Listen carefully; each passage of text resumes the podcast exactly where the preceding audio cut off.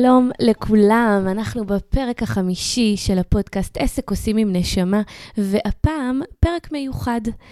בדרך כלל אני רק מעבירה לכם ככה תכנים, רעיונות, נושאים, ובפרק החמישי החלטתי שאני אה, רוצה לארח מישהי לשיחה מעניינת על חיי רווחה ואושר.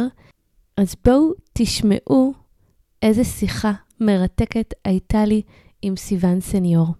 אני ממש נרגשת לארח כאן uh, בפודקאסט שלי, עסק עושים עם נשמה, אורחת מאוד מאוד מיוחדת, שאני באופן אישי עוקבת אחריה, לומדת ממנה, מנויה ליוטיוב שלה ומחכה לסרטונים שלה כל פעם. אז קבלו uh, את סיוון uh, סניור. היי uh, סיוון. היי עדי, איזה כיף. מה שלומך?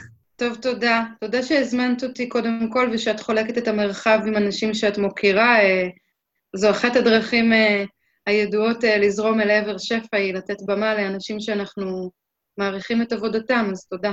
בואי, בואי ככה נתחיל באיזושהי הצגה עצמית קצרה, כדי שמי שבכל זאת לא מכיר אותך, אז כן ככה יכיר וידע קצת יותר מי את. ואז ככה נלך לתוכן המעניין שהכנת עבורנו. סבבה. אז um, אני סיוון סניור, לעסק שלי קוראים המעוררת. Um, במשך 14 שנה בערך ניהלתי קליניקה לרפואה משלימה. טיפלתי בהמון המון שיטות טבעיות, והייתי גם מאמנת, קואוצ'רית, וגם פחות או יותר את אותו הזמן אני נותנת uh, ייעוץ עסקי ומלווה מבחינת uh, שיווק ומכירות ויצירת מקורות הכנסה אוטומטיים, דיגיטליים ופסיביים, מטפלות במאמנות שרוצות uh, לאפשר לעצמן יותר זמן פנוי בחיים, יותר שקט, ולצורך זה גם אה, נתכנסנו היום בעצם, אה, על אה, איך אנחנו באמת מגיעות לחיי רווחה ואושר. נכון, אז זו באמת הסיבה שככה רציתי שתרחיבי יותר ככה מעולמך ומאיך את חיה את חייך. אני יכולה להגיד לך שנתקלתי באיזשהו עניין שמאוד מאוד מעניין, שאולי שווה ככה שנתחיל איתו. כששאלתי לקוחות שלי, ונשים שפעילות בקבוצה שלי, אה, מה מעניין אותן ומה הן היו רוצות ככה לדעת בכל, ש... בכל הנושא הזה של חיי רווחה ואושר, אז אנשים די נתקעו, לא כל כך ידעו מה לשאול, לא כל כך אה, ככה הם הבינו או ראו את הקשר של זה אליהם. אני הסקתי שזה אולי קשור לזה שזה רחוק מה, מהרבה מאוד חיים של אנשים.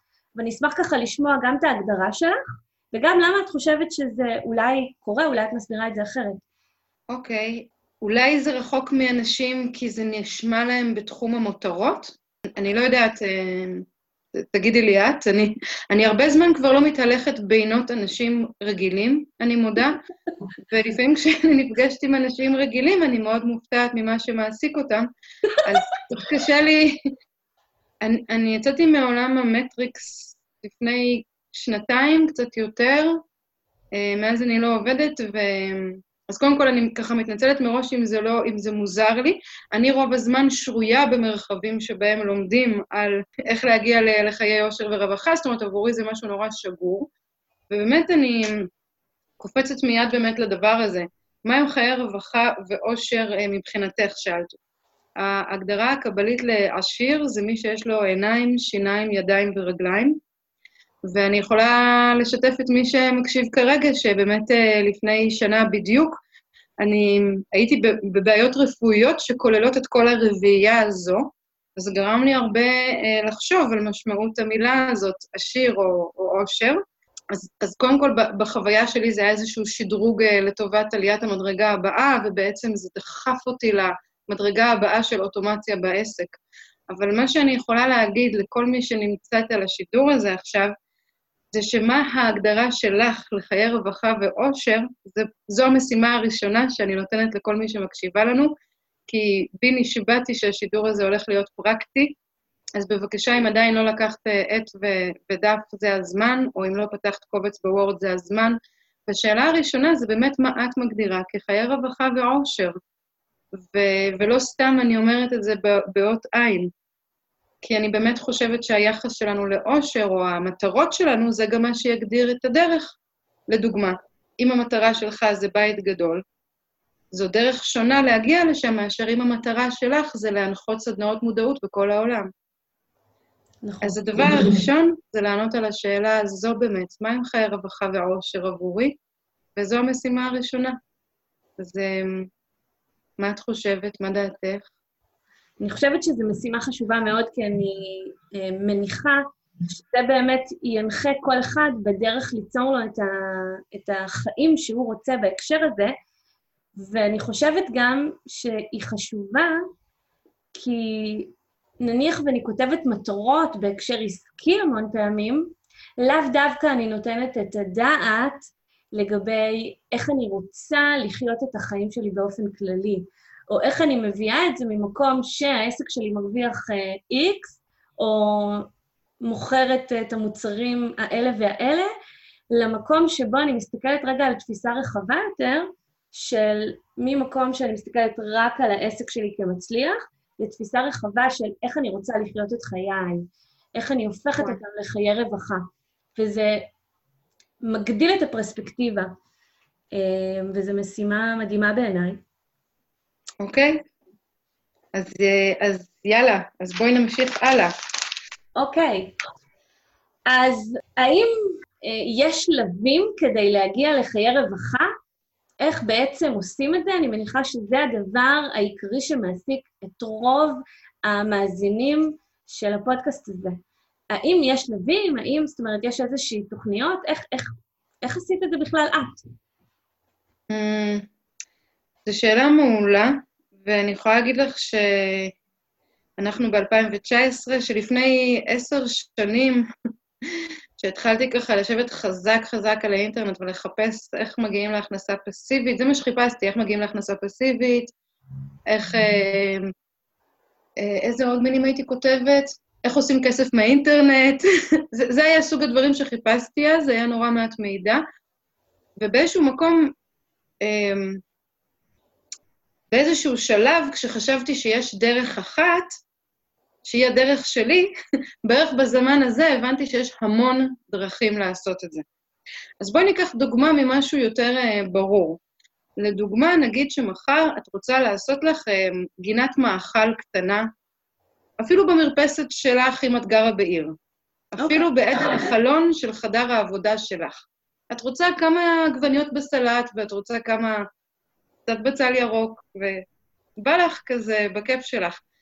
ואז את הולכת לאיזשהו אה, מומחה שיעזור לך לעשות גינת מאכל, והדברים הראשונים שהוא שואל אותך זה כמה אור שמש יש למשך כמה שעות, על כמה מטראז' במרפסת שלך, עדי. נכון? ככה הוא, הוא יודע להגיד לך איזה דרך מתאימה לך ואיזה ירקות מתאימים לאזור הגיאוגרפי שאת חיה בו, באיזה שלבים, באיזה עונות בשנה, נכון? אז הדבר הבא זה להחליט מתי זורעים והאם זורעים או שוקלים. קצת אולי הגזמתי, כי אני מאוד אוהבת חקלאות עכשיו, אני חקלאית חדשה. יש לי גינת מאכל, זה חלק ממה שאני עושה בזמן שלי, אז...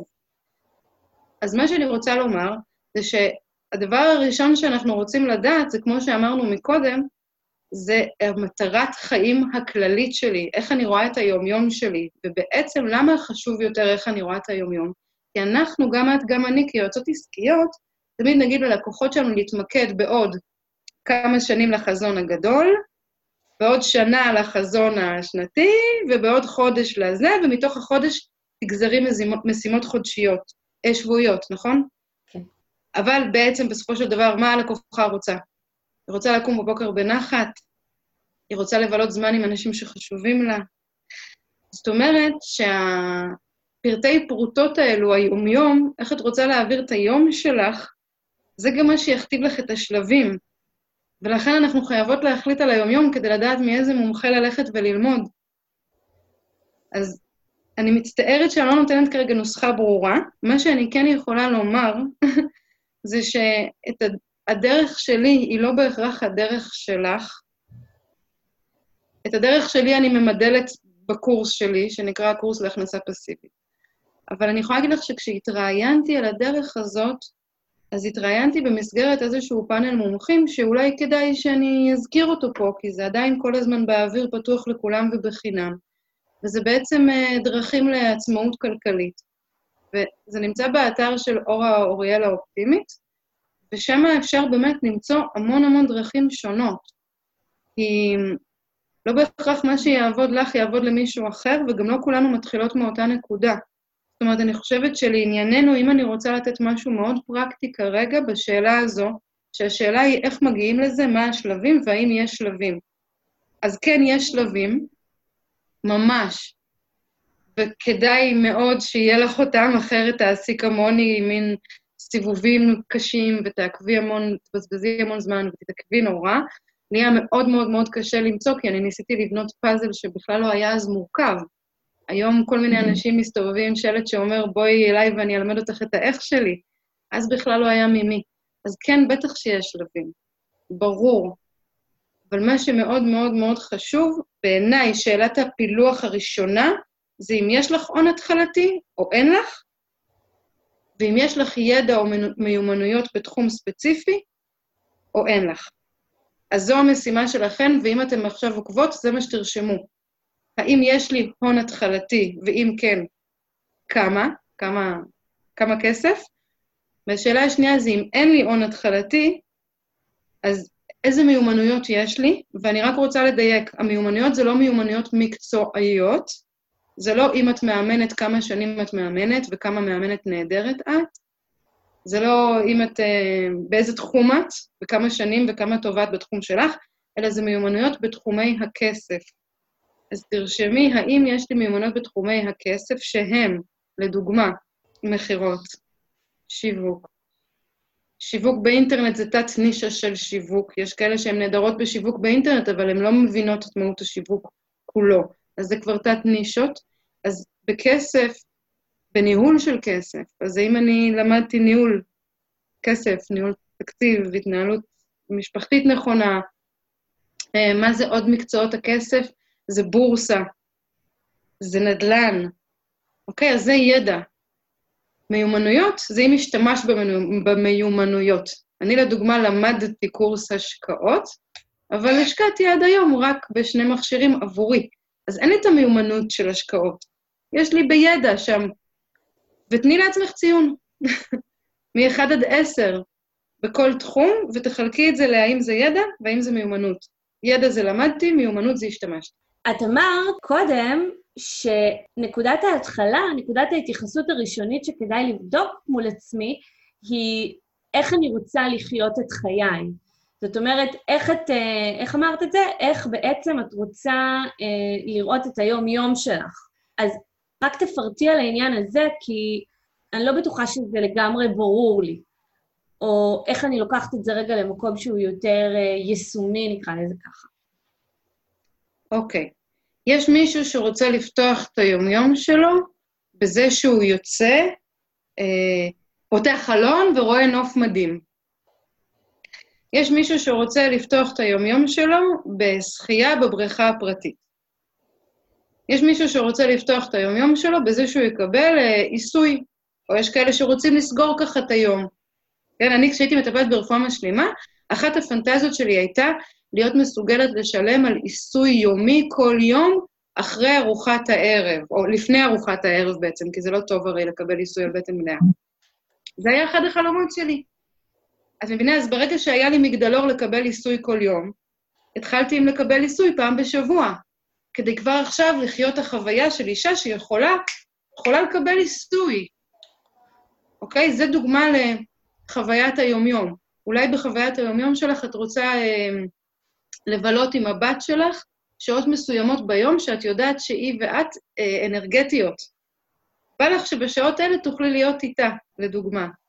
אוקיי, ואז עולה לי לראש המחשבה הזאת שאת בעצם הרי מדברת רק על איזה, ש... זאת אומרת, להתפרנס רק ממקור שהוא פסיבי. ואני, למשל, נמצאת עכשיו במקום שאני מאוד רוצה לעבוד פחות, ואני אמ, מאוד אשמח להכנסות פסיביות נוספות ממה שיש לי כרגע. יחד עם זאת, אני מאוד אוהבת לעבוד גם. אז בכלל זה, זה משהו ש... זה, זה שיחה שהייתה לך? אה, זה משהו שאולי ישתנה לי בעתיד? איך להתייחס לזה? אני לא באמת ככה יודעת. אני חושבת שזה הכל שאלה של מה יותר מכאיב.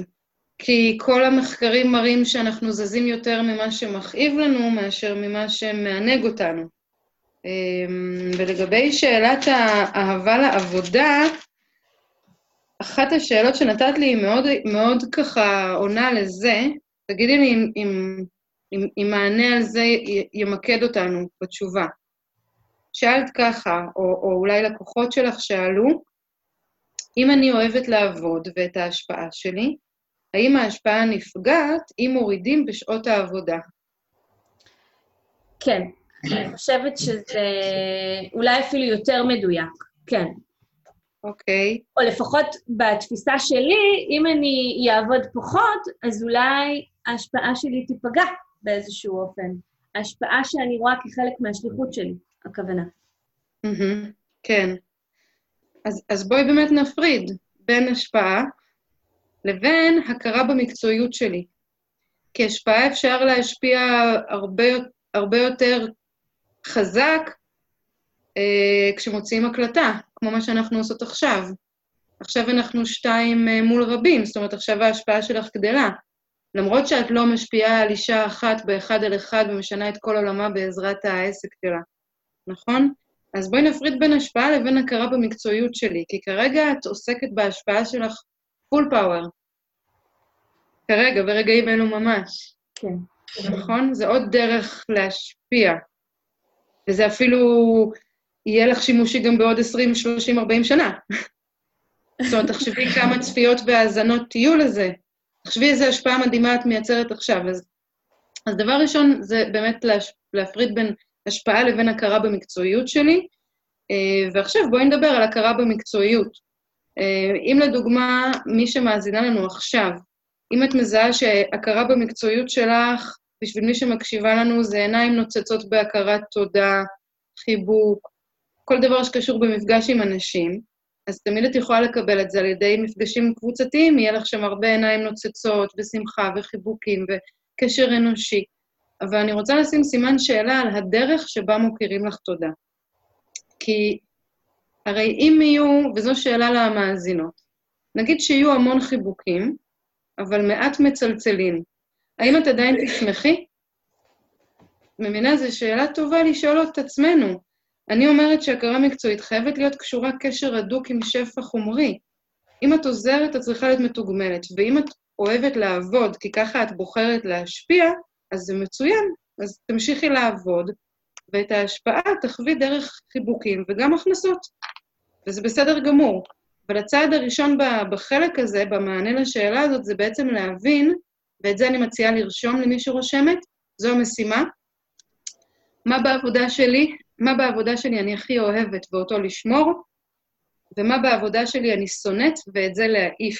ואני כבר אתן לכם דוגמאות, ואני רק אגיד שאת זה למדתי בסמינר של טי הרב אקר, שמלמד אנשים על כסף.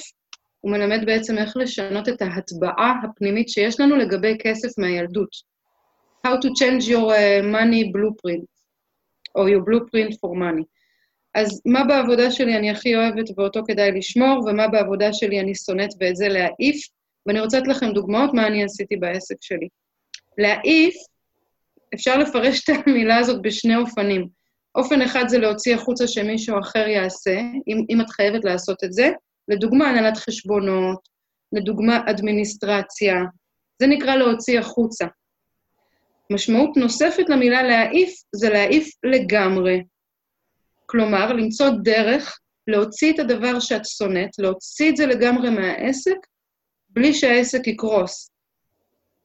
לדוגמה, שיחות מכירה. אני אתן לך דוגמה על העסק שלי. אני שנאתי את זה, אבל בגלל שהבנתי שאני שונאת את זה כי אין לי שם ידע ואין לי מיומנות, אז הלכתי ללמוד את הידע והשתמשתי במיומנות.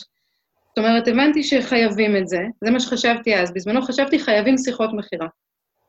אז למדתי לעשות את זה הכי טוב, והתמקצעתי המון המון המון המון, ואז פשוט מצאתי דרך להוציא את זה לגמרי מהעסק שלי.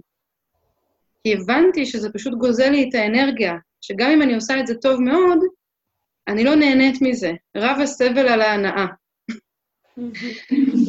אז המשימה שלך, המאזינה, לרשום מה בעבודה שלי אני אוהבת, ואותו לשמור ולהגדיל ולהתמחות בו, מה בעבודה שלי אני שונאת, ואיך להעיף את זה. ואני אתן לכם עצה קטנה לגבי המשימה הזו. שלב ב' מה אני שונאת ולהעיף, זה יקדם אותך הרבה יותר. בדרך שלך לחיי רווחה ואושר, מה שיקדם אותך זה להוציא את המקלות מהגלגלים, הרבה יותר בקטע הזה. אז אמ, אשמח לשמוע מה, מה דעתך, מה את חושבת? שאת אומרת שהעיקר הוא, הוא להוציא את המקל מהגלגלים. מה הכוונה? כל מה שגוזל לך אנרגיה, כל מה שלפניו את עושה, אוף, כל מה שאת מוצאת עצמך דוחה ברשימת to-do list, זה כמובן כולל גם שמות של אה, לקוחות אולי, שמתקשרים ורואים את השם שלהם על הנייד, ויש כזה, אוי, זה גם להעיף, זה מוריד אנרגיה. אם אנחנו יודעות שבעולם יש אנרגיה, והיא נמצאת בשלושה מצבים, יתר, חסר או סטגנציה, שזאת תקיעות, אנחנו רוצות להוציא את התקיעות. אני מסכימה. יחד עם זאת, באמת הרבה מאוד מהמשימות ש... שאנשים אולי לא אוהבים לעשות בעסק, המון פעמים זה עניין של חסם או איזושהי אה, תודעה חסומה במקום הזה. זאת אומרת, לא מעט עסקים שמאזינים לנו, אה, בטוח יגידו לעצמם שהם רוצים להוציא את השיווק לצורך העניין.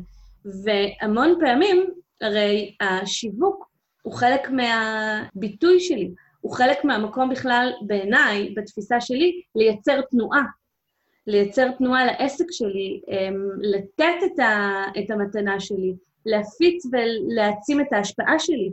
אז דווקא נניח במקום הזה, הדרך שלי להתייחס לזה, זה המקום שבו אני רגע אמ, משנה את התפיסה, פותחת את התודעה שלי, מנקה את האנרגיה שם המון פעמים, כי לא פעם זה דווקא באמת איזושהי הטבעה משנים קודמות, מחוויות לא נעימות שקשורות לזה. אז, אז ככה אני רואה את זה. זה דומה, זה לא... אני, אני, לא, חושבת, אני לא חושבת שאפשר להגיע ל, לעסק משגשג, אוטומטי, פסיבי ודיגיטלי ככל שיהיה, בלי ליצור את השרירים האלו של הבנה טובה ואף מצוינת במה זה שיווק ומכירות. זאת אומרת, שלא תחשבי לרגע שאני אומרת, אה, לא צריך ללמוד שיווק ומכירות. ממש לא. חייבים, כי אחרת גם לא תדעי איך... נגיד שאת רוצה עכשיו להעיף את השיווק, נגיד שאת הלקוחה שלך, הפוטנציאלית, ויש לך קושי עם שיווק, ואת רוצה עכשיו לזרוק את השיווק לפח, אבל אין לך מושג בכלל מה זה שיווק, ואת לא תדעי גם איך לשכור אשת שיווק טובה, כי אין לך מושג מה זה תוצאות טובות. אז ברור שבמקרה הזה, זאת אומרת, גם במקרה של מכירות, אגב, אני לא, עסק לא יכול לחיות בלי מכירות, נכון? נכון. אבל אני הבנתי שאת שיחות המכירה, הטלפוניות, אני רוצה להעיף. לא את המכירות. כן. בסדר? אז אני לא זרקתי אגף שלם מהעסק. כי אחרת לא היה נכנס כסף. אני חייבת את חוליית המכירות בעסק שלי, כל עסק בריא חייב את חוליית המכירות. אבל מה במכירות אני מתעבת? אה, את זה.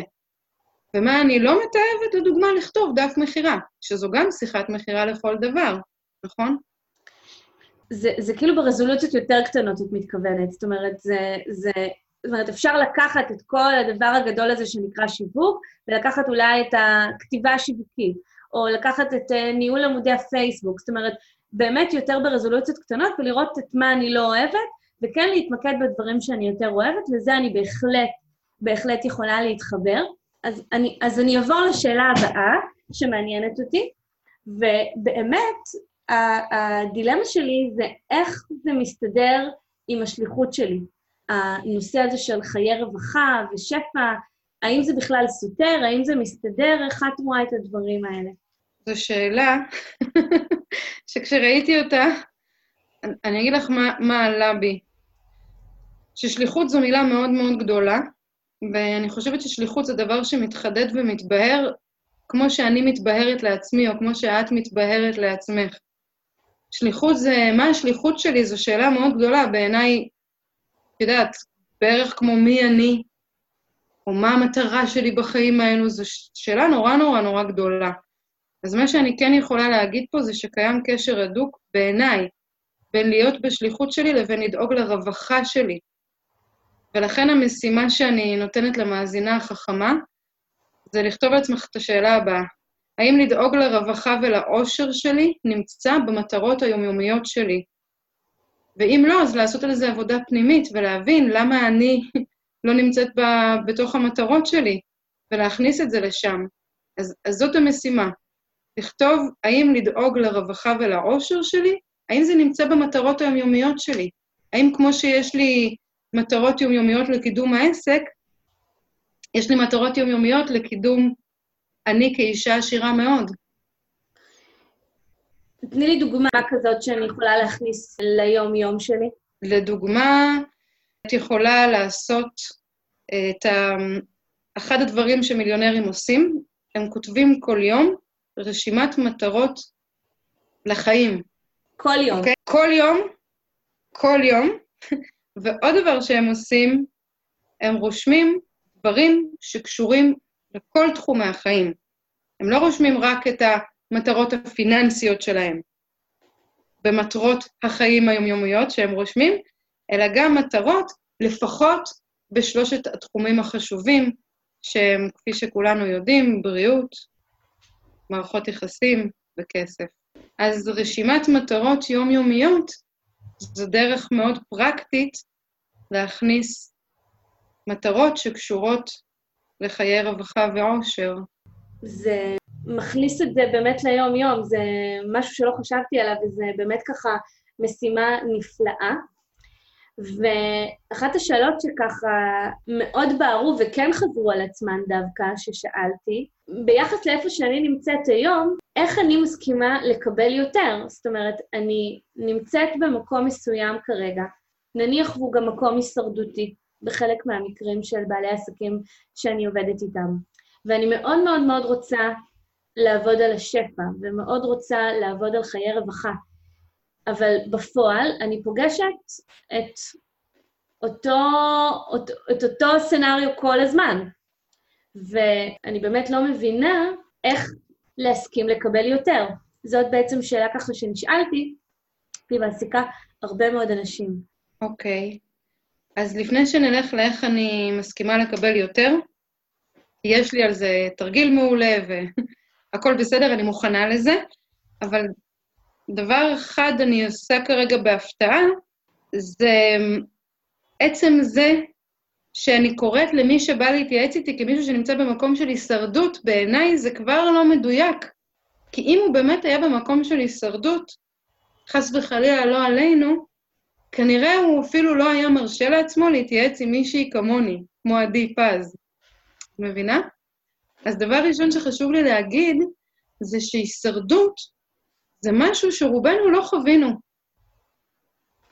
אם אנחנו כרגע מדברות בשיחה הזאת, אני חושבת שרובנו לא חווינו רעב אמיתי בבטן, שבאמת רעבים, שבאמת אין כסף בכיס, חס וחלילה לא עלינו, באמת מקרר ריק. אמ, אני חושבת, אני מקווה ש, שרוב האנשים שנמצאים כרגע על השידור לא נמצאו מעולם בסכנת חיים על סעיף רעב. אז קודם כל, אנחנו חיות היום באופן כללי בשפע. זה חשוב להגיד את זה. כל מי ששומעת את זה כרגע, היא נמצאת בשפע שמאפשר לה לפחות להאזין מהמכשיר סמארטפון שלה. לפחות משהו. נכון. זה, זה באמת ככה דיוק מעולה שאת נותנת. אני חושבת שהתרגלנו לשים אל מול, אה, שאו שאני חווה חוויית שפע, ואם אני לא חווה חוויית שפע, אז אני כנראה בתודעת הישרדות. זאת אומרת, אני חווה את ההפך. Mm-hmm. ואני יכולה להגיד לך שלפעמים גם אני באמת מתבלבלת בזה, כמו שדייקת פה, ואני חושבת שבאמת לא מעט אה, אנשים בסביבה שלי ובסביבת הנועצות שלי לפחות, אה, חוות את החוויה הזאת. זאת אומרת, אם אני לא בשפע, או לא חווה את השפע ככה זורם אליי קבוע, אז כנראה אני בתודעת הישרדות. אז תודה על הדיוק אוקיי. קודם כל. לא, בשמחה, זה קצת כמו שלפעמים גברים חושבים על מחזור, שזה ברז. או שהוא סגור או שלא, נכון? אם הוא פתוח יש דם כל הזמן, אם הוא סגור אין דם בכלל. האמת היא איפשהו באמצע, נכון? יש איזה צליל, איזה קול, איזה כאבים, איזה משהו, איזה זה, איזה עצבים, איזה חדשקון, איזה זה, אז יש טפטופים, איזה זה. בימים הרגילים של המחזור זה מה שנקרא חלומנו הרטוב על שפע, זורם כל הזמן, אולי עדיף לא להגיד את זה ממספר מקורות ובאופן מתמשך, אבל זה רק באמצע ימי אדם, ואחר כך שוב יש איזו טפטפת. אז יש איזשהו עניין שגם קשור בגישה לשפע. זאת אומרת, שכמו שאת אמרת עכשיו, יש איזושהי טעות בראייה שמסתכלים על זה כמו הריון, יש או אין. כמו שחור או לבן, יש או אין. נכון. נכון. וכמו שכולנו יודעות, גם כאלה שלומדות את השיעור הראשון בשפע, בואו נשתחרר ממילים כמו אין. אין לי כסף, אין לי זמן, אין לי שפע, אין לי ידע בשיווק. כל העין, כל האין, הם מזמן כבר לא בתוך השיח הפנימי שלי, אני מניחה שגם פחות שלך. אבל אני רוצה um, לענות לשאלה איך מסכימים לקבל יותר. ישבתי וחשבתי על זה ולא סתם.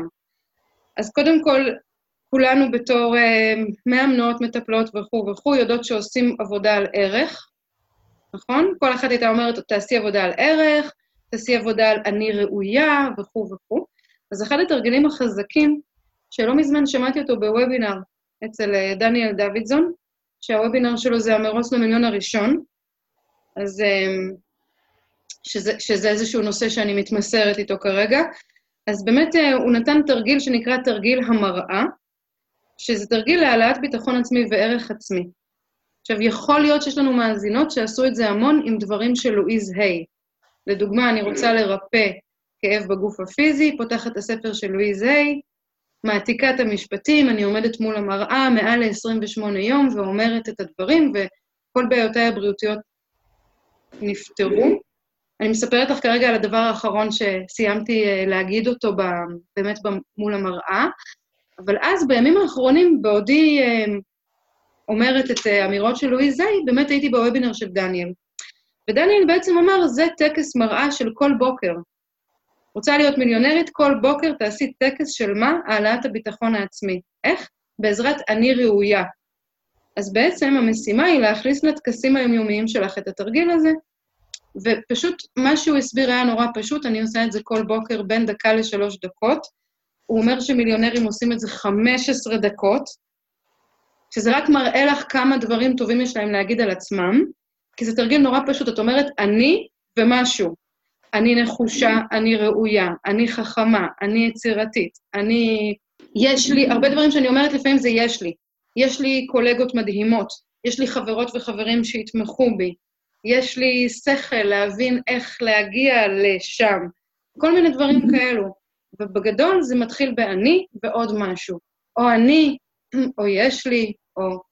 שאנחנו חושבים על עצמנו בכל תחום. זאת אומרת, אני הרבה פעמים אה, פשוט, אני פשוט אומרת את זה, אני לא מתכננת לפני כן, והרבה פעמים אני רואה שמה שחוזר זה אני יפה.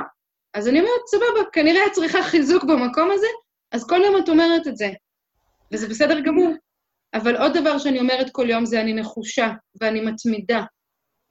וזה גם משהו שחשוב לי מאוד להביא לשיחה שלנו. אני חושבת שזה לא המוכשרות ביותר שמגיעות לחיי חופש ורווחה ו-100% הכנסה פסיבית, דיגיטלית ואוטומטית, זה הנחושות והמתמידות. אז הרבה פעמים אני אומרת תכונות שלי שהן פנימיות, אבל אני גם אומרת תכונות חיצוניות, אם אני מרגישה שאני צריכה בהן חיזוק. אז כן, אז אני אגיד, והרבה פעמים אני אומרת, אני מסוגלת ל, ואומרת את מה אני מסוגלת. אני מסוגלת לעשות משא ומתן מול הבנק עכשיו ולהצליח. אני יכולה להשקיע את הכסף שלי בחוכמה. לקבל יותר היא בעצם עבודה על להגביר את הביטחון בעצמי, להגביר את הערך שלי, אמ, על ידי תרגול של דברים כאלה. להיות ראויה. כן. להיות ראויה. אני ראויה למלא עולמות בבית ציוני אמריקה, אם זה מה שעושה לך את זה. כן, אני לא יודעת, לכל אחת והעניינים וה... שלה. מדהים. בעיניי, איך מסכימים לקבל יותר, זו שאלה כזאת אה, של רוחניקיות. ואני אה, אישה מאוד רוחנית, ועם זאת אני מאוד מאוד פרקטית.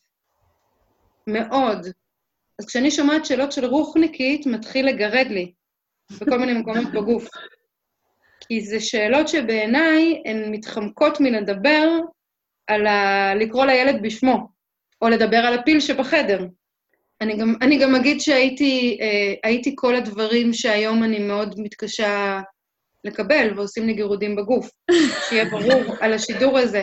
אני הייתי בן אדם שלא ידע להתנהל עם כסף, אני הייתי בן אדם שלא הבין בכלל שיווק ומכירות, שנא את זה, סלד מזה, נגעל מזה. אני הלכתי ללמוד שיווק ומכירות לא כי חשבתי שזה מגניב, כי חשבתי שאין ברירה. אה, הייתי בן אדם מאוד מאוד אה, בארון, מאוד פחדתי לדבר מול אנשים, אפילו לא הייתי מוכנה לפתוח כרטיס פייסבוק, כי הזדעזעתי מהמחשבה שיראו תמונה קטנה שלי בגודל של בול. בסדר? חשוב לי שאם יש פה על הקו נשים שפשוט מתחלחלות מהמחשבה שישמעו אותם, יקשיבו להם, לעשות וידאו, לדבר, להצטלם, להגיד מה את חושבת, ומתות איכשהו לשווק את העסק שלהם בלי שזה יקרה, אז בקטע הזה אני לא אשת בשורות היום. אני רק יכולה להגיד שהמסע שלך לשיווק העסק שלך הוא מסע להתפתחות פנימית. פה אנחנו בעצם מתחברות, כי זה באמת ככה התפיסה שלי, שאני תמיד אומרת, הרצון הוא המלך, הוא תמיד מוביל אותנו אה, למקום הנכון, אה, ואם אנחנו מספיק אמיצות כדי להקשיב לו ולא לטאטא אותו מתחת לשטיח, אז, אז אנחנו עושות את הדרך הנכונה. אז השאלה הבאה היא באמת ככה, היא אומנם דומה, אבל היא גם שונה, ואני אשמח שתעני באמת ככה על איך אנחנו פורצים אה, תקרת זכוכית בנושאים של שפע, שאנחנו יכולים לפגוש את זה בעסק המון פעמים, או בצורה של הכנסה שהיא אה, ככה עומדת במקום, או בצורה של כמות לקוחות, או בכל צורה אחרת, אבל בתחושה שיש לי איזושהי תקרת זכוכית לעבור שם. אוקיי. Okay. אני רוצה לרגע כן, אה, לפני שאני הולכת לתקרת הזכוכית, אני כן רוצה להגיד משהו לגבי שיווק.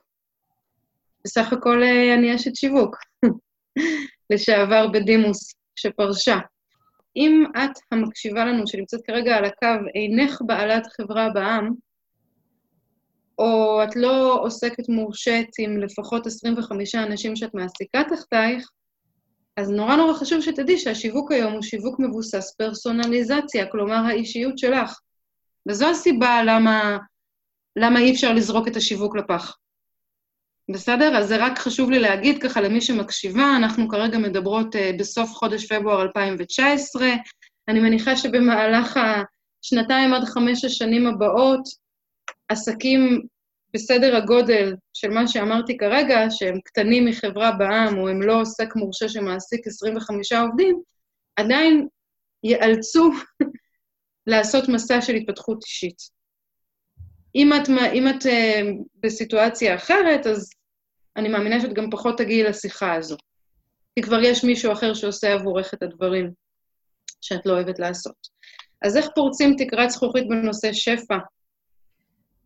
אז או שנעזרים במישהו שכבר הלך את הדרך ונמצא כמה צעדים לפנייך, או שיוצרים לעצמך תוכנית כזאת. יוצרים לעצמך תוכנית פעולה כזאת. אבל הצעד הראשון, לפני שאת הולכת ליצור לעצמך אה, תוכנית כזאת שתפרוץ את תקרת הזכוכית, זה להבין ששפע הוא גם כסף. והשלב הראשון, אה, לפני שאת יוצרת בכלל את התוכנית, זה לקרוא לילד בשמו, או לפיל שנמצא בחדר בשמו. לדוגמה, שכשאת רושמת לעצמך את התוכנית הזאת, את כותבת, התוכנית שלי להגיע ל-X שקלים לפחות בחודש, או התוכנית שלי ליצור לפחות X שקלים בחודש. זה לא התוכנית שלי לשפע. כי אם זו הייתה תוכנית שלי לשפע, לא בהכרח כסף היה בכלל מופיע ראשון. נכון? אז, אז דבר ראשון זה, זה לקרוא לזה בשם של זה. ו... ולא כל הזמן להסתתר מאחורי המילה שפע, שיש בה משהו כאילו נורא רומנטי כזה, ונורא כזה אחדות עולמית, ויש בו מסר של המון שלום וחמלה וקבלה, אבל וואלה, כשאני מבינה ומקבלת שאני חרא מוכרת של השירותים שלי, ואני לוקחת את עצמי לקורס מכירות, ומטפלת ברפואה משלימה, זה לא כי אני רוצה עוד שפע, זה כי אני רוצה עוד fucking קליינטים בקליניקה שלי. אני רוצה עוד כסף. אז הדבר הראשון כדי לשבור את תקרת הזכוכית לגבי שפע, היא להבין האם זו תקרת הזכוכית לגבי כסף. זה רק חבר אחד תחת מטריית השפע של, ה, של האישה המודעת והיזמית. אז, אז כן, אז פה, אה, פה אני מציעה להתחיל, בעצם. כי כל כך הרבה אה, מטפלות מצטרפות לתוכנית שלי להכנסה פסיבית, או לקורסים שלי ליצירת מוצר מידע, או קורס דיגיטלי, ובאות אליי עם כל מיני שאלות כאלו, עם המילה שפע. ואני מבינה ש, שבאיזשהו מקום המילה הזו היא באמת מילה ש... היא מילת מטריה. בעצם כשאת אומרת לי שפע, אני רוצה לשאול אותך, אמרי לי מהו שפע עבורך, ואז נוכל להמשיך את השיחה. זה בעצם המחשבה הראשונה. אז אני רק אחזור על המשימה. דבר ראשון זה לקרוא לילד בשמו, או לפיל שבחדר, אם זה פיל. אה, ולדוגמה, כשאת יוצרת לעצמך תוכנית בשביל לשבור את תקרת הזכוכית שלך לגבי כסף, אז לקרוא לה בשמה. לדוגמה, התוכנית שלי, ליצור לפחות איקס שקלים בחודש. זה שם התוכנית. אם אני רוצה לשבור את תקרת הזכוכית לגבי כסף. כן? אם לגבי דברים אחרים, אז יהיה לי שם אחר לתוכנית. אבל אני, אני, אני בהחלט לא חושבת שזה משהו שנופל מהשמיים, כמו קקי של יונה, שגם זה די נדיר. כאילו, צריך להיות בכפר, את יודעת, שיהיה הרבה יונים, אבל אני בהחלט, אני מאמינה גדולה שאם את מתכננת, את מתכננת להצליח. והתוכניות שאני כרגע בעצם בונה לעצמי הן תוכניות שלא יאפשרו לי שלא להצליח. כרגע זה אורח החיים בעצם. זה נשמע מעניין מרגע לרגע. עוד שאלה ככה שנשאלה, ואני חושבת שהיא ככה באותו אזור, אמ, אה, נשאלתי איך אנחנו בעצם יכולים להרחיב את הכלי להכיל יותר. מעולה. אז זו שאלה מעולה. כי אנחנו, טבע האדם זה לשכוח, נכון? נכון. לשכוח, לשכוח את הדברים הטובים, לשכוח איזו מדהימה אני, נכון? בדרך כלל זה, מתי אנחנו מבינות את זה? כל פעם שיש קפיצת מדרגה, שעבדנו נורא קשה כדי להצליח להציע למטופלת החדשה כרטיסייה. נגיד, ויש את הרגע הזה שבו היא קונה, היא קונה סדרת ייעוצים, סדרת שיעורים, סדרת מפגשים, במקום רק לבוא כל פעם, כל שיעור ליוגה, היא קונה מנוי חודשי, איזו התרגשות, אה? נכון? ומה קורה אחר כך? שוכחים. ושוב פעם אומרים, אה, וזה, נה. אז דבר ראשון, כדי להרגיל את הכלי, להרחיב את הכלי לקבל יותר, זה לחגוג גם הצלחות קטנות. ואיך לחגוג אותן? בעזרת, אני נורא מתרגשת כי אני נורא אוהבת לדבר על זה, בעזרת התרגיל אה, ריקוד לכבוד מיסטר שפע. אז אם את בן אדם גופני זה עובד לך, אם את בן אדם לא גופני את תצטרכי לחגוג אחרת, אבל אני, אני בתור בן אדם גופני, או אם, אם שפת האהבה שלך היא מגע, אה, אם את אוהבת עיסויים, אם את אוהבת לגעת, אם את אוהבת לחבק, אז זה יעבוד לך התרגיל. אם, אם את, יש לך אה, שפת אהבה אחרת, תצטרכי להזמין, להמציא לעצמך תרגיל אחר. התרגיל שלי זה שאני רוקדת לכבוד מיסטר שפע כל פעם שאני שוברת תקרת זכוכית. לדוגמה, מכניסה אה, הכי הרבה כסף מה שהכנסתי עד היום, תוך אה, 24 שעות. נגיד, את זה אני כל פעם חוגגת. אני חוגגת את זה בריקוד. יש רוקדת בחדר, והרבה פעמים אני כזה ממציאה מילים. אני, אני יכולה גם לחגוג בעזרת המנטרה אה, לכסף, שבוב פרוקטור אה, נותן אותה. כסף זורם בחופשיות ממספר מקורות ובאופן מתמשך, אני יכולה לחגוג את זה ככה, אבל אני פשוט רוקדת. אני רוקדת הרבה בחדר עד שאני מזיעה ככה, ו... אז זה דרך אחת. אם את מאוד אה, אוהבת אה, מתנות או דברים פיזיים, צורות, אה, צורות שאת מוציאה עליהן כסף, אז זה גם בסדר. ו... וכדאי לח... לחגוג את זה בעזרת דברים שיהיו מולך רוב היום. אז לדוגמה, זה יכול להיות נעליים שאת הולכת איתן הרבה לפגישות, או לישיבות צוות, או מפגשים עם לקוחות, יכול להיות תכשיט. אמ, זה למי שנוח לה לעבוד עם חפצים. אה, לדוגמה, אני כרגע נמצאת עם אה, אמ, הקמעות שלי לכסף, אז יש לי שתי טבעות, אחת בכל יד, בצורה של צו. צו מסמל ביטחון בתרבות הינדית. אז מאוד מאוד חשוב שאנחנו איכשהו נעגן את הרחבת הכלי. אז שוב, איך נרחיב את הכלי לשפע? על ידי זה שבכל פעם שמיסטר שפע יבוא לבקר, אנחנו נחגוג. כי, כי אם לא נחגוג אותו כל פעם, אז, אז איך נכיר לו תודה כל בוקר? אה, דרך נוספת זה כמובן הוקרות תודה. אני עושה הוקרות תודה 20 כל בוקר. מוקירה תודה על הכסף, תודה רבה על הדירה המדהימה שלי, תודה רבה על הבגד שאני לובשת עכשיו. אז אני עושה 20 הוקרות תודה כל בוקר, אבל כשאני, כל פעם שיש שבירת תקרת זכוכית של כסף, אני רוקדת את ריקוד המכירות. ככה אני קוראת לזה, ריקוד המכירות בשביל מיסטר שפע. אני רוקדת את זה עבורו, כן, אה, כמו, אה, כאילו האל שלי, כי הוא הדימוי אה, שיותר קל לי להתחבר אליו, שהוא האהוב שלי. זה ממש מדהים לראות שאת באמת ככה ייצרת סוג של, עשית האנשה לשפע, ממש יש לך מערכת יחסים עם אדם בשם מיסטר שפע, וזה ממש יפה. אה, כי, כי אני מניחה שהתוצרים של זה באים לידי ביטוי באמת ככה בעוד ועוד אה, שפע. אז זה ממש ככה רעיונות מעניינים ליישום ולעגן, כמו שאת אומרת, את, ה, את הכלי שלנו יותר ויותר. כן, כן, לעגן. זה, זה בדיוק העניין, עיגון. כי, כי אחרת אנחנו שוכחות שצמחנו. פשוט שוכחות. מבינה? זה זה כמו מה ההבדל בין לעשות אה, אלף שקל בקליניקה, אם אני לוקחת אותנו לסיוון של פעם, מטפלת ברפואה משלימה, מה ההבדל בין לעשות אלף שקל בקליניקה, לדוגמה ביום עבודה, לעומת מה, מה ההבדל בין לעשות אלף שקל ביום בעזרת מכירת קורסים דיגיטליים. בקליניקה, אז מחלקים את זה ב-200 או 250 שקלים, נכון? תלוי כמה לוקחים על הטיפול. אז בקליניקה הכי מעט זה יהיה ארבעה טיפולים, ארבעה לקוחות, ובקורסים זה יכול להיות גם קורס אחד, אם הוא עולה אלף שקל. ובקורסים זה גם יכול לקרות כשאת בכלל בילית עם הבת שלך. זאת אומרת שהאלף שקלים שעשינו בקליניקה, עשינו אותם בדם, יזע ודמעות, ואולי גם לא רקדנו את ריקוד המכירות למיסטר שפע בסוף היום, כי לא ידענו שצריך.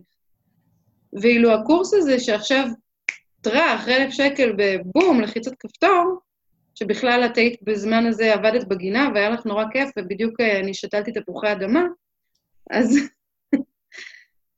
אין מה להשוות. עכשיו, אם אני לא עוצרת בשני המקרים ורוקדת ומוקירה ואומרת תודה, יש סיכוי, כמו שאמרת, שמיסטר שפו הוא פחות ירצה לבוא. הוא יגיד, הבחורה לא כל כך מתרגשת כבר מאלף שקל ביום. אז חשוב מאוד להתרגש מקטנה כגדולה, אבל לרקוד במיוחד ולציין את הפעמים בהם פרצת תקרת זכוכית, כדי שבאמת תזכרי, זה הרבה פעמים אפילו ממש הסכומים האלו. זאת אומרת, את בטח, את מכירה את התרגיל שכותבים על השטר, ואז יש את היום הזה, שמגיעים לרגע הזה, שזה קרה. נכון? נורא נורא חשוב ביום הזה לעשות משהו. נכון? נורא חשוב, כי אחרת אני אשכח שזה קרה. ואז עוד שנה, שנתיים, אני שוב כזה אסתכל על המספרים, ואני כזה, אני כבר לא כל כך אתחרמן 120 אלף שקל בחודש, כי אני לא עשיתי חגיגה גדולה עבורם. אני, אני מבינה את, ה, את העניין הזה, שבאמת ככה אנחנו רוצים לחגוג ו, ושיהיה לנו... אמ, וזה, אבל זה ממש, מה שחידדת לי פה זה באמת ככה אמ, ליצור מערכת יחסים ממש טובה עם השפע, גם אם הוא לא קורה כל הזמן. זאת אומרת, כל פעם שהוא כן בא, אז אני מעלה את התדר שלי, את ה... בוא נגיד, הריקודים האלה, מה שנקרא, זה מעמיקה את מערכת היחסים איתו, ואז הוא בעצם יכול לבוא יותר ויותר. וזה, אמ, לקחת את זה לכיוון של מערכת יחסים, זה ממש מסדר את זה במקום אחר בראש. אמ, לפחות לי. אז אמ, זה ממש אה, מדהים. כן, אגב, מי שמקשיבה ופחות מתחברת לנושא של מערכת יחסים עם אהוב, יכולה לחשוב על מערכת יחסים עם אב. מישהו ש... שהוא נותן לה והוא דואג לה והוא נותן לה יציבות וביטחון, כן. אבל ברור לי ש... ומי שנורא אוהבת להזין יכולה לחשוב על מערכת יחסים עם ילד קטן, שהיא רוצה לטפח אותו ולהשקיע בו ולהצמיח אותו, שהוא יצמח טוב ושגדול וחזק ואיתן. אבל באמת, ברגע שאת לוקחת את זה לכיוון של מערכות יחסים, אז זה פותח את הלב, זה פוגש את הלב. ובעצם הלב הוא מי שאחראי על התדרים הרי, ולא הראש, כפרה עליו. חושב שהוא כזה למעלה, הוא חכם, חמוד וזה, עם כל הכבוד, איפה הרצון יושב? בלב. הלב, וללב יש רק שני מצבי הפעלה, כמו שכולנו יודעות, או סגור או פתוח. אז אני רוצה אה, להרים את השלטר על כל המערכת יחסים עם כסף. מדהים. ואני אשמח ככה שתפרטי אה, מההיכרות שלך, מה, מהם הדרכים השונות כדי לחיות בחיי רווחה. זאת אומרת, איך ניתן לעשות את זה? אוקיי. אז זו שאלה שבאמת אה, שמחתי לראות אותה, וגם היא שאלה חוזרת. זאת אומרת, ברוב המקומות שאני מתראיינת, אז שואלים על דרכים, חלק מהמקומות שואלים על רעיונות.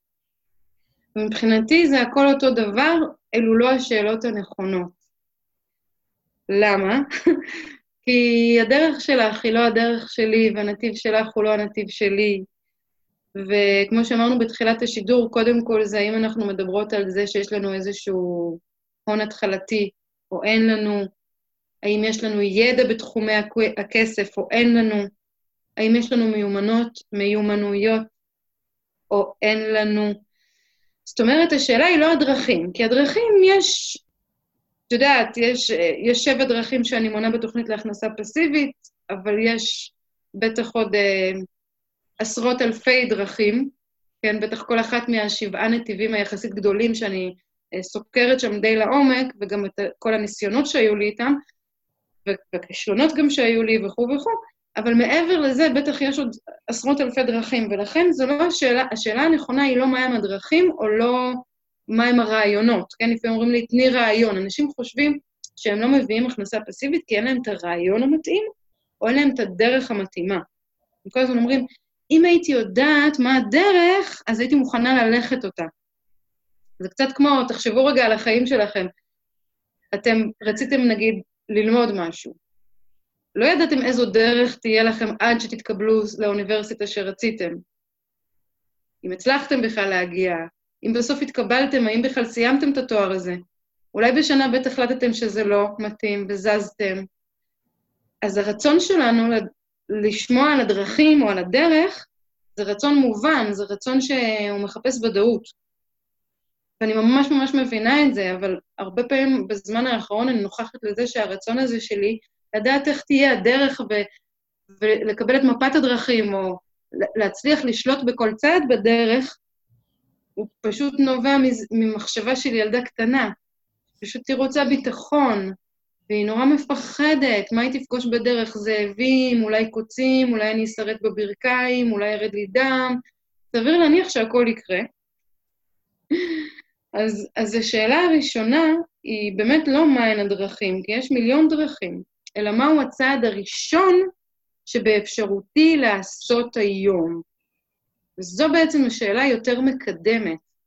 ואני זוכרת שכשאני שמעתי את השאלה הזאת בפעם הראשונה, אז זה כמובן נורא עצבן אותי. כי אמרתי, לא, תביאי לי דרכים, תביאי לי רעיונות, ואני כבר אבחר. אבל לא, את ילדה קטנה, את עדיין לא יודעת איך הולכים בדרך. את לא יודעת איזה בגדים, איזה נעלי הליכה, איזה סכין את צריכה. את נכנסת לג'ונגל, את רוצה להיכנס... איך, עם מה? את רוצה משהו נגד יתושים, נכון? בג'ונגל יש לחות. בעולם העסקים יש כרישים. אז מה שאני חושבת ש, שהשאלה הראשונה זה באמת מהו הצעד הראשון עבורי, שעבור כל אחד זה משהו אחר, וחלקנו יחליטו להידבק למישהו שכבר עשה את הדרך לפניהם.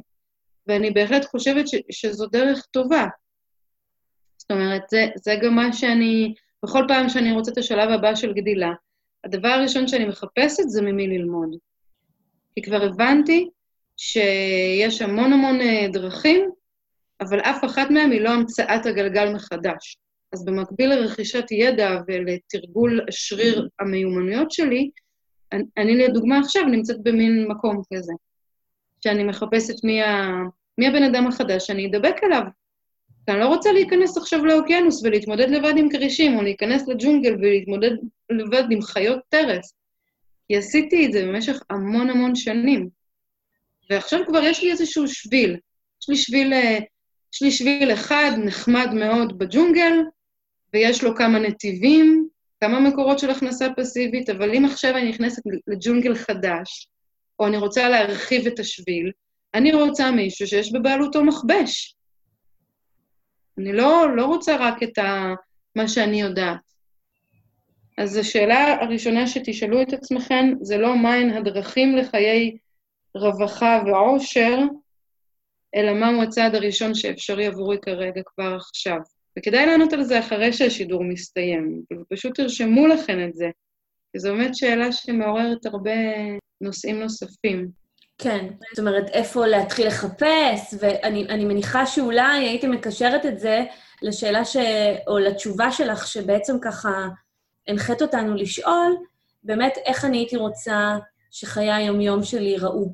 זאת אומרת, זו נקודת ההתחלה, ומשם לגזור, אה, אני מניחה, את, ה... את מהו הצעד הראשון עבורי, מה, מה אני כבר יכולה להתחיל ליישם עכשיו. נכון. אה, זה, זה, רמז, זה רמז מאוד טוב. זה רמז מאוד טוב, ל...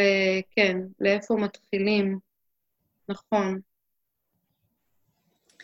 אז אני אשמח לדעת ככה מהדרך שאת עברת ומהאנשים שאת פגשת, כי כמו שאת אומרת, היום את נמצאת אה, לא בעולם הרגיל של אנשים שעובדים ורגילים להתפרנס מה, אה, מהעסק שלהם, בוא נגיד מה, משעות העבודה שלהם.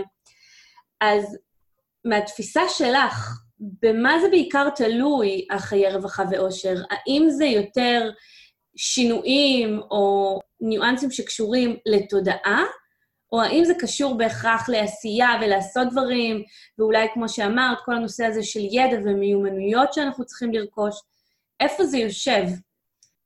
שאלה מעולה.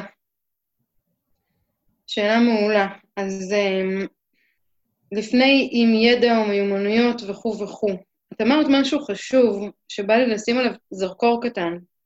את אמרת עכשיו, להתפרנס מהעסק שלהם. אמרת, את, את פחות פוגשת אנשים ש, שהם בעולם הרגיל, כי הם מתפרנ, מתפרנסים מהעסק שלהם. אני רוצה לדייק את זה. הם מתפרנסים מהזמן והאנרגיה שלהם. כי גם אני מתפרנסת מהעסק שלי, אבל אני גם מתפרנסת מהמון עסקים של אחרים. אני פשוט לא מתפרנסת מהזמן והאנרגיה שלי. ואני חושבת שזה דיוק מאוד מאוד חשוב. עכשיו, אני כן פוגשת אנשים רגילים, ברור, אה, רוב האנשים מתפרנסים מהזמן והאנרגיה שלהם, ואותם אני פוגשת, כי רוב הזמן אני נפגשת עם אנשים, ולא נגיד עם uh, הקבוצה הנורא נורא נורא נורא קטנה של אנשים שחיים uh, 100% הכנסה פסיבית דיגיטלית ואוטומטית. גם איתם בדרך כלל אפשר להיפגש דרך מסכים יותר, כי הרבה מהם לא חיים בישראל כרגע. בזמן שאנחנו מדברות, הם חיים במקומות אחרים. אבל, um, אבל כן, בחיי היום אני כן נפגשת עם אנשים שמתפרנסים מהזמן והאנרגיה שלהם. ואם מי שמקשיבה לנו כרגע לשיחה מתפרנסת מהזמן והאנרגיה שלה בעיקר, אז להתחיל אה, לנשום את זה, שזו המציאות. זה לא אני מתפרנסת מהעסק שלי, זה מתפרנס מהזמן והאנרגיה שלי. וזה מה שמוביל אותנו לנושא הבא, שנקרא, במה זה בעיקר תלוי להצליח להגיע לחיי חופש ולחיי, אה, סליחה, לחיי אה, רווחה ואושר. האם זה תלוי בתודעה, או יותר בעשייה, או בפעולות, במיומנויות, או בידע? את בטח מכירה את זה, עדי, שאומרים שיש פעולה שאת יכולה לעשות אותה, נגיד כל יום, אוקיי, נגיד שטיפת כלים, ניקח משהו או יברוך. אבל תלוי באיזה, באיזה אנרגיה את עושה אותה, נכון? נכון שיש את הכלים המשעממים האלה שעושים אחרי כל ארוחת ערב בחיים, ויש את הכלים האלה שאת עושה אחרי שסיימת להכין ארוחה מטורפת לחג, או הולך ולבן זוג שלך, או משהו כזה, או, או באה אליי חברה טובה שלא ראית שנים ועפת את כולם מהבית, אז עכשיו את עשית, עשית איזה משהו נורא טעים ומפנק, ועכשיו את מנקה את הכלים, כי את לא רוצה, לא בא לך שאחר כך כאילו יהיה לך מלא בלאגן, ועוד מעט תבואו ותשבו ותדברו בלי הפסקה, עד ש... עד שיגמרו לכם השמונת אלפים מילים ליום. שהקדוש ברוך הוא חילק לנשים, נכון? אז יש באיזה אנרגיה את עושה את הדברים. אז חשוב לי להגיד שהפעולות והמיומנויות, שזה הדברים שהרבה פעמים הכי פוחדים מהם הרי, איך אני אכתוב את הדף נחיתה, או איך אני אקים אותו, או איך אני אחבר אותו למוצר, או כל הדבר, כל האיכים, ברור שלא זה העניין, אוקיי? כי, כי אני, הבן אדם הכי לא דיגיטלי והכי טכנופוב ביקום בערך. אז אני הבן אדם שהלקוחות שלי שהכי מפחדות בעולם משיווק יכולות להיות יותר דיגיטליות ממני. אז זה כבר רמז לתשובה, ש, שברור שזה הרבה יותר תודעה. עם זאת, מי שלא עושה פעולה פרקטית כל יום כדי להגיע לחיים האלו של רווחה ועושר, אז כנראה שהיא לא תגיע. זאת אומרת, לא מספיק uh, לשנן מנטרות ולעשות כל מיני טקסים של עשירים, כי צריך גם כלי במציאות. כלי במציאות זה מערכת שיווקית, כלי במציאות זה משפך שיווקי, כלי במציאות זה מערכת דיבור. כלי במציאות זה חשבון אה, אה, שאת עושה בו אה, הוראת קבע להשקיע באיזו מניה, זה כלי במציאות. כלי במציאות זה, זה שאת יכולה להיכנס עכשיו לחשבון ולעשות העברה לחשבון שפתחת באיזשהו מקום שאת משקיעה שם, או חוסכת שם. אז ברור שצריך כלים. אבל יש משהו שהוא יותר? זאת אומרת, אני לצורך העניין מאמינה שבכל הנושא של uh, תוצאות והצלחה עסקית, עיקר ההשפעה היא בכלל במקום שבו אנחנו באמת לא רואים, המקום של התת-מודע, המקום האנרגטי, המקום של ההוויה שלי, כמו שאת אומרת, על איך אני עושה את הדברים, אוקיי? באנרגיה שלי, ולא בהכרח בפעולה. זאת אומרת, הפעולה היא חייבת להיות חלק מהעניין, כי היא, היא בעצם מביאה את זה לחומר, אבל אני לפחות רואה שעיקר ההשפעה היא, היא בתודעה ובאנרגיה. אמ, זה, וזה אותו דבר? זאת אומרת, אני, אני מניחה שכן, אני רק אה, אשמח ככה... לא, נשמע לי שאנחנו ממש לא מדברות על אותם דברים. אוקיי. Okay. כי את בעצם אמרת עכשיו שעיקר ההשפעה, אם הבנתי נכון, היא במה שאני לא יודעת. לא, לא. התכוונתי, אמ, עיקר ההשפעה שלי המון פעמים, נניח בנושא של הצלחה עסקית, היא במקום האנרגטי, היא בתודעה שלי, ששם גם נמצא התת-מודע. כל הדברים שלא בהכרח אנחנו יודעים וערים אליהם, אבל זה סתם הייתה ככה הערת אגב שלא בהכרח קשורה. אני דווקא מדברת על המקום ש, שבעיקר ההשפעה של ההצלחה בתפיסה שלי היא במקום האנרגטי, במקום התודעתי. אני לא יודעת אם אפשר לקחת את זה ל... את יודעת, לבית משפט ולשפוט מי יותר גדול, או לקחת את זה למשקל ולשקול את זה במאזניים, מי שוקל יותר. אני כן יודעת ש... שמעתי לא מזמן משהו שמאוד ככה נתן לי ככה שתי סתירות טובות כאלו. שמעתי אה, מנטור שאני מאוד מאוד מעריכה אותו, קוראים לו עמרי כהן, ואני לא יודעת אם אני אומרת נכון את מה שעמרי רצה, ואני רק מזכירה את שמו ככה אה, בשביל, ככה, הז, הזכות שלו, כן? כי הוא באמת מדהים. אבל מה שהוא בעצם אמר זה, תראו כמה אתם רוכשים ידע לכמה אתם מיישמים. ואז זה ככה חשף אה, אותי בפני עצמי כנרקומנית של אה, ידע. יש לי המון המון המון אה, מחברות שבהן אני מסכמת הרבה הרבה הרבה ספרים. אני קוראת עכשיו את כל הספרים שאי פעם נכתבו על מדע ההתעשרות, על נוסחת ההתעשרות וכל הביוגרפיות של האנשים הכי עשירים בעולם. זה, זה כרגע מה שאני עושה, אמ, כי אני מרגישה שחסרה לי אמ, לא השכלה פיננסית, גם קצת השכלה פיננסית, אבל הרבה, אמ, איך אני אגיד, אופק. אני זקוקה לתודעה של ענקים. בא לי לעמוד על כתפי ענקים, אגב, תודעה. אבל מה שהוא באמת, מה שעמרי אמר, זה אומר, תראי כמה זמן ביום את מקדישה בואו נעשה דוגמה עליי. סיוון, תסתכלי כמה זמן ביום את יושבת על הנדנדה בשמש וקוראת ספרים ומסכמת אותם, של כל מיני אנשים חשובים שהתעשרו, לעומת כמה פעולות את מייצרת מתוך זה בעסק שלך, בעסק המעוררת. ואז, כששמתי לב לזה, זה, זה נותן לנו רמז מאוד חשוב למה דעתי לגבי פעולות לעומת תודעה. זאת אומרת, אני, אני באמת, באמת, באמת חושבת שבסופו של דבר מה שחשוב זה שהכלים יהיו נקיים. זאת אומרת, ברור שיש תודעה שבה אני עושה אותה, את הכלים בעצבים, ונמאס לי ואני כבר עייפה ואני צריכה להיזהר לא להיחתך, כי אני כבר רוצה לישון נגיד, ואני מעוצבנת על זה שכאילו ככה נראה המטבח ולא בא לי לישון ככה. ברור שיש אנרגיה שונה לחלוטין אם אני עכשיו שוטפת את הכלים וחושבת איזה כיף עוד מעט יהיה לי. עם זאת, מה שיותר חשוב זה שהכלים נשטפו והם נקיים. אז אני כן חושבת שיש חשיבות מאוד גדולה לפעולות. אני יכולה להגיד לך שכשאני, כל פעם שאני רוצה לקדם את ערוץ היוטיוב שלי, ואני עושה מחקר מילות מפתח, כי אני רוצה לשלוט כרגע על כמה מילות מפתח, ואני בדרך לשם, להחזיק את המילות מפתח האלו בעברית בביצים, שכל מי שיכתוב אותם יגיע אליי קודם כל, זה בעצם המשמעות. אז כל פעם שאני עושה חיפוש, אני רואה עוד אנשים שמדברים נושאים דומים לשלי. וכל פעם כשאני מקשיבה למישהו או מישהי כאלו, אני שואלת את עצמי רק שאלה אחת. מאוד מעניין אותי מה התוצאות במציאות של אותו בן אדם. כי כולנו יכולים ללכת לכל מיני סדנאות ולפתוח את התודעה ולכתוב כל מיני משפטים, ונהדר. השאלה מה התוצאות, ובעיניי התוצאות זה האם הכלים נקיים או לא. האם יש יתרה בחשבון? האם יש השקעות? האם יש מינוף? זה השאלות. מספרים, עשייה, פעולות, בעיניי הם התוצאות של התודעה. אני, אני מבינה מה שאת אומרת, ואולי זה באמת ככה איזושהי, איזשהו פתח לפרק אחר שלנו, שיעסוק בתודעה אמ, ותוצאות ו, ומה שביניהם. יפה, יפה. כדאי לרשום את זה. אני ארשום כדי שאני אשלח לכם, כי זה שלך. בהחלט. תודעה ותוצאות ומה שביניהן.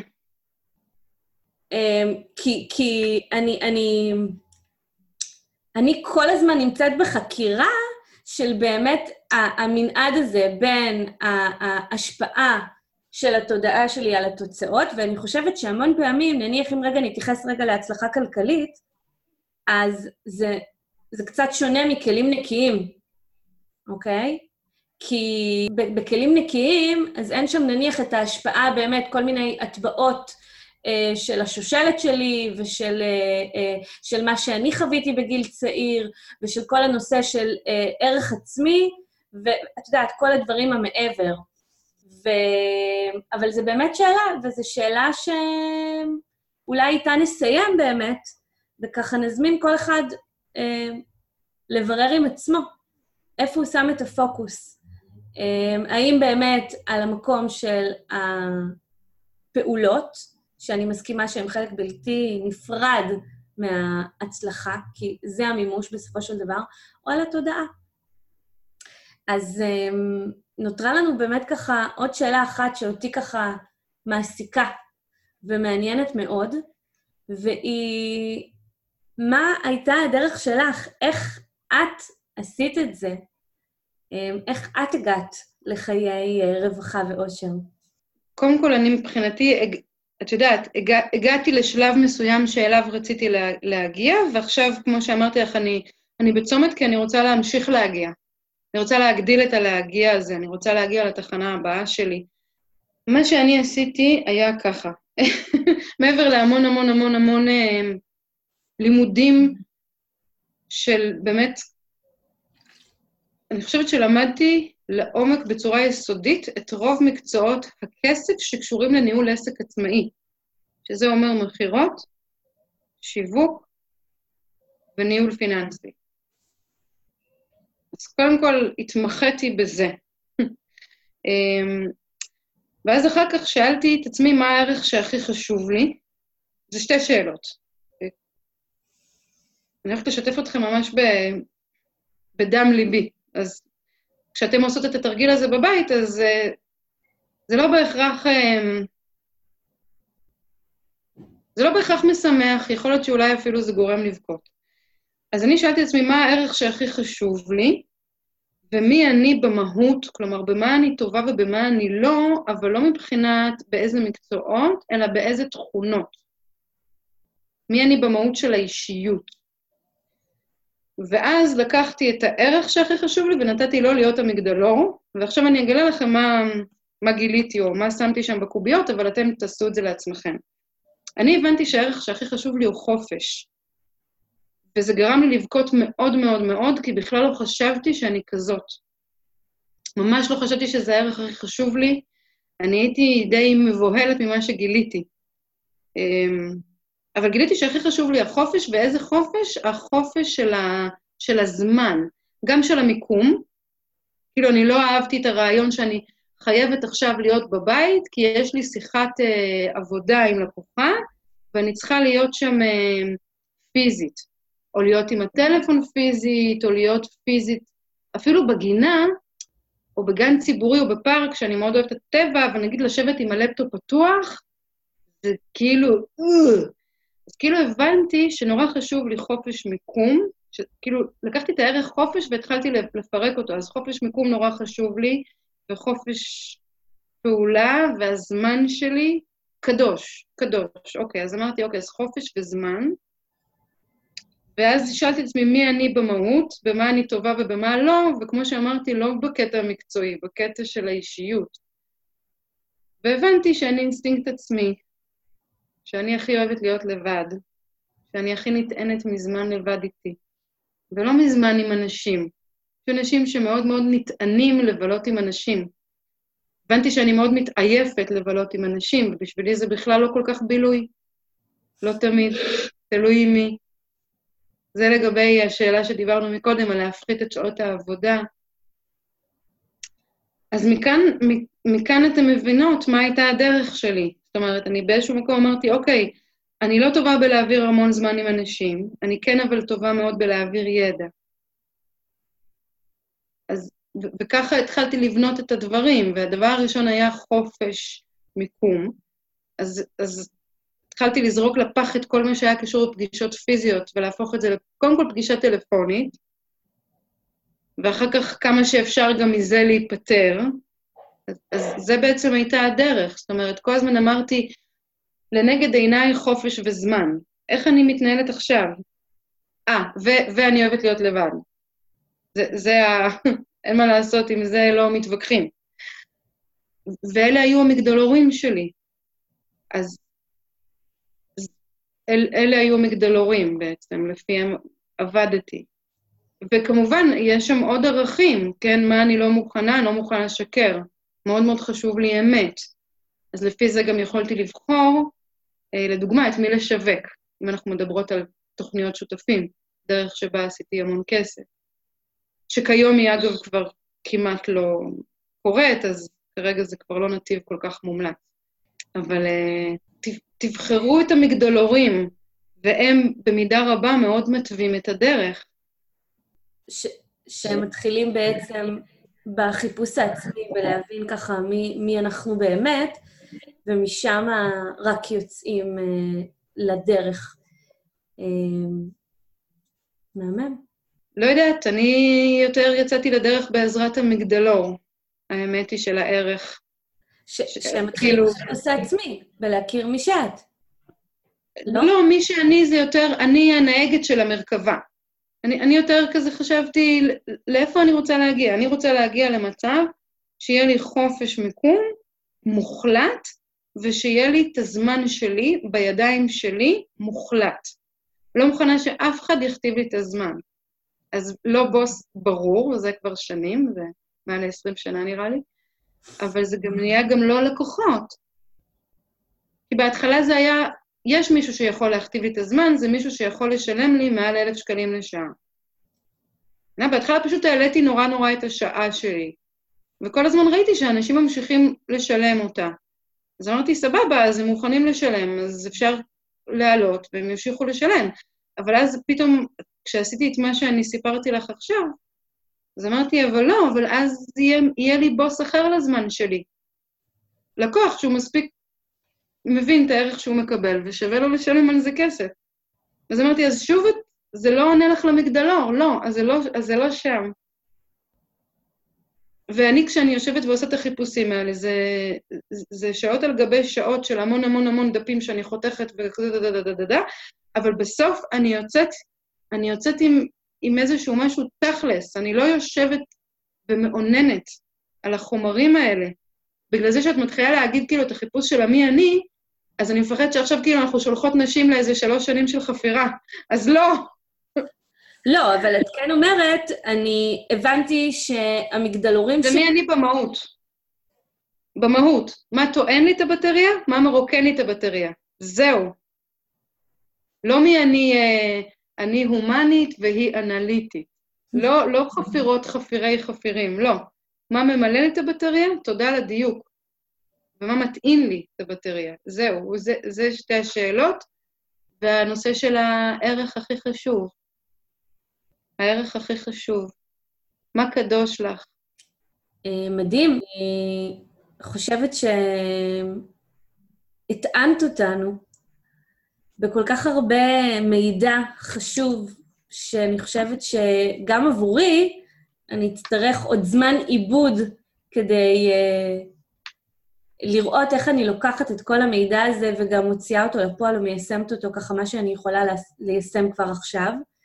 ואני חושבת שהייחודיות שהבאת פה בשיחה הזאת היא לקחת נושא שהוא כל כך אמורפי אפילו, חיי רווחה ואושר, לא, לא תמיד אפשר ככה לגעת בו ולראות איך זה פרקטי, ולקחת אותו והבאת אותו בצורה של משימות, והורדת אותו כל כך לקרקע, שאני חושבת ששווה כמה חזרות של האזנה למידע הזה, ואני מודה לך מאוד על הזמן אה, שהשקעת. ועל הפתיחות והנתינה העצומה, אה, והרצינות וההשקעה, והיה לי כיף ומלמד ומעניין, וממש תודה. בשמחה רבה רבה רבה, ואני אסיים במשפט שנזכה תמיד להיות בצד הנותן. אמן. וכמובן שגם נגדיל את הכלי, כן? לקבל. כן, זה עובד בשתי ידיים. מעולה. אז תודה רבה. אז תודה רבה לכם, כל מי שנשאר ככה עד סוף השיחה המרתקת שלי עם סיוון. נראה לי שהיינו יכולות ככה להמשיך אה, ולדבר עוד שעות, ואולי אני גם אזמין אותה אה, לפרק נוסף. אנחנו ניפגש בקרוב עם פרק נוסף אה, של כל מה שמעסיק אותנו, עסקים עם נשמה. אז להתראות ותמשיכו לעקוב. ביי ביי.